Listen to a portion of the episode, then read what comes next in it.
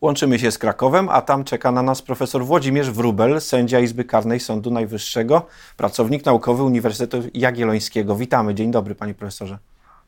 Dzień dobry, panie redaktorze, dzień dobry państwu. Pozwoliłem sobie zaprosić pana profesora do rozmowy na temat tego, co nas czeka w wymiarze sprawiedliwości w najbliższym czasie w kontekście nadchodzących, być może prawdopodobnych zmian już nie tylko y, wynikających z uchwał, ale może także z ustaw. Słyszymy o projekcie ustawy o Krajowej Radzie Sądownictwa, która mocno przemodeluje e, e, e, ten organ konstytucyjny. Czy w dobrym, w dobrym kierunku to idzie, panie profesorze? Y, są różne projekty.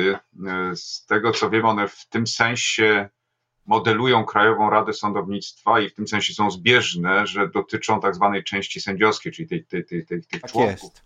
Krajowej Rady Sądownictwa, którzy powinni być sędziami i pochodzić z wyborów sędziowskich.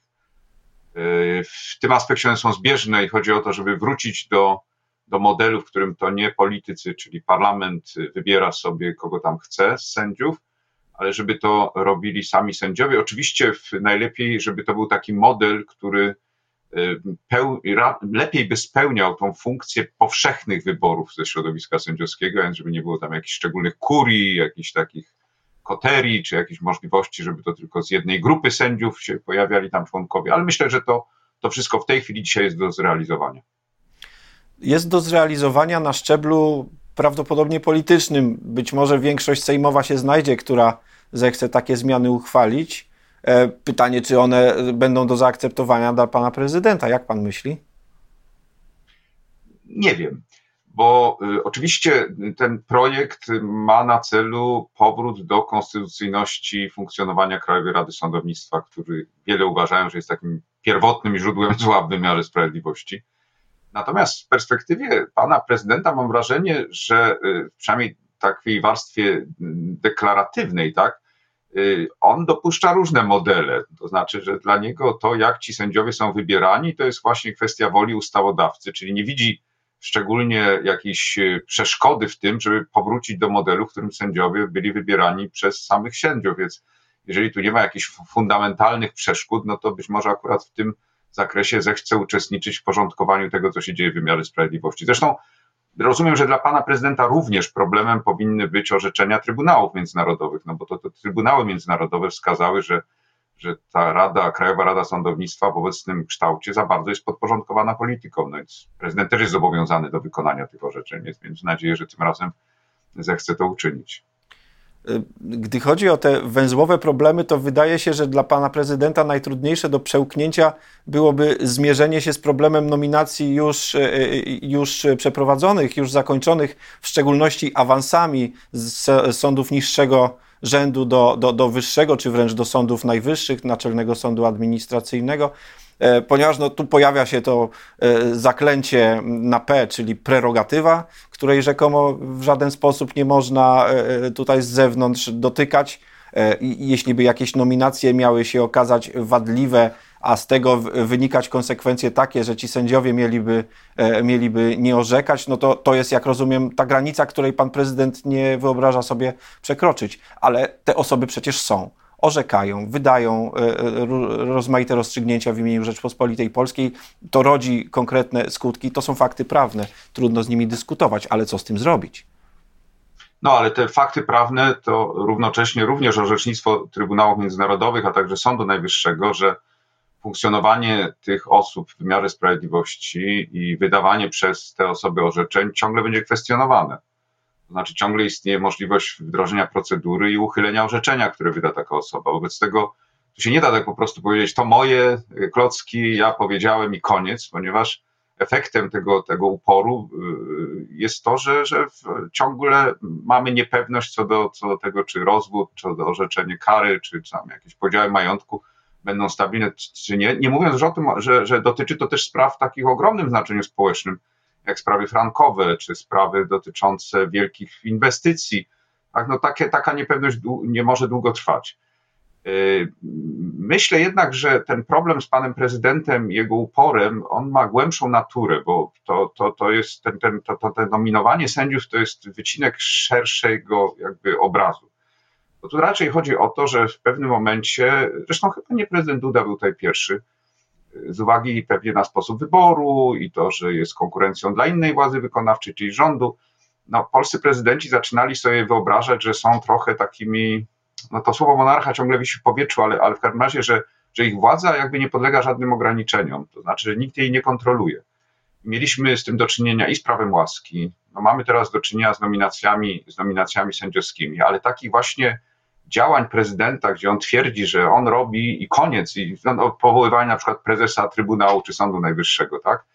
Zupełnie z naruszeniem prawa, ale pan prezydent mówi, że jego ręka uzdrawia wszystko, nie? To król Aragorn tak, tak miał we Władcy Pierścieni, prawda? Że jak on magiczne ziele tam nałożył na chorego, to go uzdrawiał. No i go uzdrowił. No i pan prezydent chyba też sobie tak wyobraża, że ma taką władzę. Można to zrozumieć w perspektywie osoby, która, która dorwała się, na, przepraszam, jest na urzędzie, jej się wydaje, że wiele może, tak? Że wolałaby być niekontrolowana, ale to jest anachroniczna koncepcja, znaczy tej koncepcji no, no we współczesnym państwie nie ma. Jeżeli jakaś decyzja jakiegokolwiek organu, choćby to był prezydent, choćby to był, nie wiem, Sejm, marszałek Sejm, no kogo byśmy sobie nie wymyślili, dotyczy praw indywidualnych danej osoby, no to i z polskiej konstytucji, i z naszych zobowiązań traktatowych wynika, że to podlega kontroli sądu. Nie? No Panie profesorze, ma, mam wrażenie. Na stanowiska sędziowskie muszą podlegać kontroli sędziów i prędzej, sądu i prędzej czy później to się stanie. To, to nie wiadomo, jak tam prezydent tupał i krzyczał. To, to... Tylko, że panie profesorze, już takie, z takimi zdarzeniami e, e, sądy polskie się mierzyły. E, o ile dobrze sobie przypominam, prezydent Lech Kaczyński jako pierwszy postanowił odmówić powołania, powołania kilkorga osób na stanowiska sędziowskie, czy też awansowania ich. E, I tam próbowano ścieżką sądową do Naczelnego Sądu Administracyjnego się dostać. E, NSA był uprzejmy umyć ręce wtedy i powiedzieć, że to, e, że, że, że to nie jest jego kompetencja, że aktu władczego pana prezydenta oceniał nie będzie. Mhm. I to był błąd. Myślę, że wynikający trochę z ducha czasów, w którym, którym no, jakoś nie przychodziło do głowy, że, że politycy na tak wysokich urzędach, jak, jak na przykład prezydent, będą w sposób tak, y, powiedział, y, bezpośredni ingerować właśnie w, w działania wymiaru sprawiedliwości, ale nie tylko, przecież mamy na przykład do czynienia z taką sytuacją niewręczania nominacji na stanowisko profesorskie. To też to się wydaje, że nie wiem, prezydent sobie też jakoś wymyślił, że będzie namaszczał tych profesorów własnoręcznie.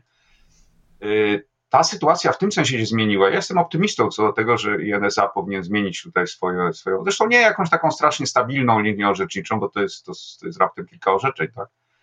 Nie w jakichś wielkich składach. Yy, dlatego, bo w międzyczasie y, to się zmieniło, że mamy do czynienia z orzeczeniami i TSUE i ETPC, czyli Europejskiego Trybunału Praw Człowieka i on pokazał, że te sprawy nominacyjne sędziowskie to są też sprawy indywidualne osób, które ubiegają się o służbę publiczną, stanowisko w tej służbie publicznej. To jest jedna z praw konstytucyjnych. Wobec tego no, no nie może być tak, że to jest akurat poza zakresem kontroli sądowej. Wszystko się kontroluje, ale ta, tu akurat nie. To nie jest władza polityczna, to nie jest mianowanie premiera. Tak? To, to rzeczywiście w tym zakresie trudno wikłać w sądy w jakieś, w jakieś tam spory polityczne, kto powinien być premierem, a kto nie, albo ministrem, albo nie. Ale akurat akurat y, stanowisko sędziowskie, to jak mówię, to jest, to jest element służby publicznej, który się człowiek przez wiele, wiele lat przygotowywuje. No i teraz y, powiedzieć sobie, że na końcu jest jakiś organ, niech to będzie nawet prezydent, który na zasadzie widzi mi się, patrzy w sufit, mówi ten pan będzie sędzią albo ta pani, no to to jest, no nie wiem, to się nie mieści w głowie. No, także mówię, prędzej czy później to, to, to, takie mity związane, tak jak było to z prawem łaski, tak samo z nominacjami sędziowskimi, czy tymi profesorskimi, czy innymi takimi kompetencjami, które prezydent jeszcze ma, a dotyczą, jak mówię, spraw indywidualnych, sytuacji indywidualnych danych osób, no to prędzej czy później tak to będzie poddane kontroli sądowej.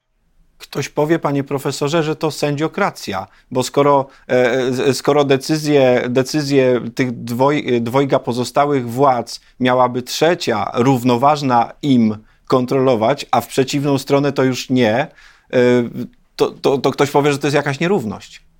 Ale proszę zwrócić uwagę, że ta, ta, ta w cudzysłowie sędziokracja no to jest takie, taka władza tylko kontrolna, ona jest naprawdę bardzo słaba, no bo to, to, no nie wiem, sądy nie mogą mianować sobie sędziów, tak? Mogą co najwyżej powiedzieć, że, że to, co, to, co robi jakiś organ władzy publicznej, czy to będzie prezydent miasta, czy to będzie prezydent państwa, wszystko jedno, że po prostu było sprzeczne z prawem i teraz niech zrobi coś, co jest zgodne z prawem. No, no, nikt sędziom nie da kompetencji do mianowania, nie wiem, tutaj władz w tym państwie, czegoś takiego nie ma.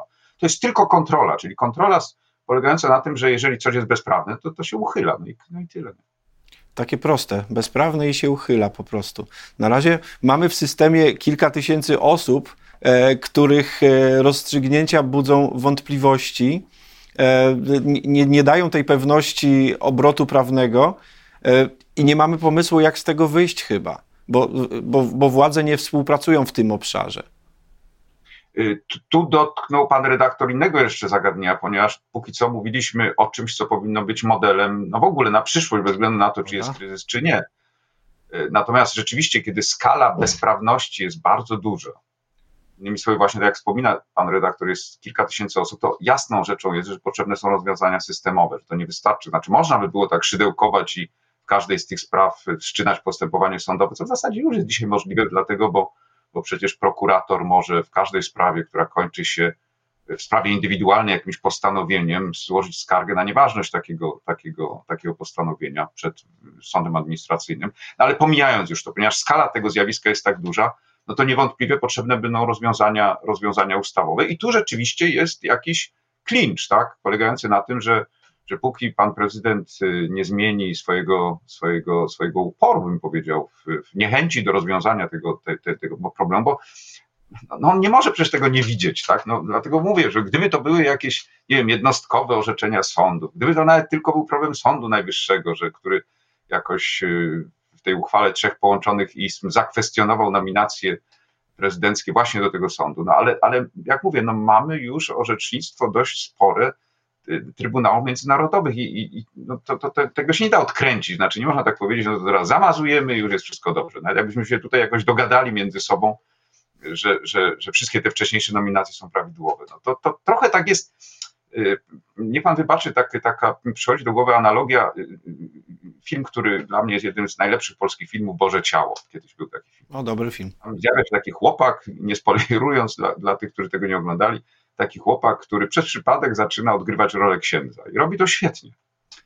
Przeciwnie, myślę, że robi to nawet lepiej niż ta osoba, która autentycznie była tam proboszczem w tej parafii. Tak? Wiele osób mu wierzy, e, rozgrywają, dokonują się cuda, tak? No ale taki stan nie może trwać wiecznie. No, w pewnym momencie wyjdzie na jaw, że, że on księdzem nie jest, że święceń nie miał. No i to trochę jest taka sytuacja właśnie z tymi osobami, osobami, które są powołane przez pana prezydenta. No prędzej czy później i tak musi dojść do sanacji. No to można oczywiście czekać, aż pojawi się ktoś inny na tym urzędzie, kto będzie bardziej chętny do, do, do, do mm, uporządkowania tego bałaganu, ale lepiej to zrobić wcześniej niż później. No to nie ma tutaj żadnych problemów w tym zakresie. Ma pan profesor nadzieję, że tym razem Polsce sanacja wyjdzie trochę lepiej niż w okresie międzywojennym? Bo tamta nie skończyła się zbyt dobrze, bądźmy szczerzy straszne słowo i wolałbym go w ogóle nie używać. Pan, pan powiedział, panie profesorze. Bardzo źle kojarzy i ja jestem święcie przekonany, że, że, to, że ta sanacja y, przedwo, przedwojenna, która skończyła się no, strasznie autorytarnym państwem, y, no, dzisiaj będzie miała kompletnie inne znaczenie, bo będzie właśnie y, drogą powrotu do państwa demokratycznego i takiego państwa prawa, gdzie przestrzegane są prawa i wolności jednostki przede wszystkim to dobry moment na kropkę w naszej rozmowie. Bardzo dziękuję za to spotkanie. Dziękuję bardzo. Profesor Włodzimierz Wrubel, sędzia Izby Karnej Sądu Najwyższego, Uniwersytet Jagielloński, był dzisiaj naszym gościem. Kłaniamy się. Dziękuję bardzo, do widzenia.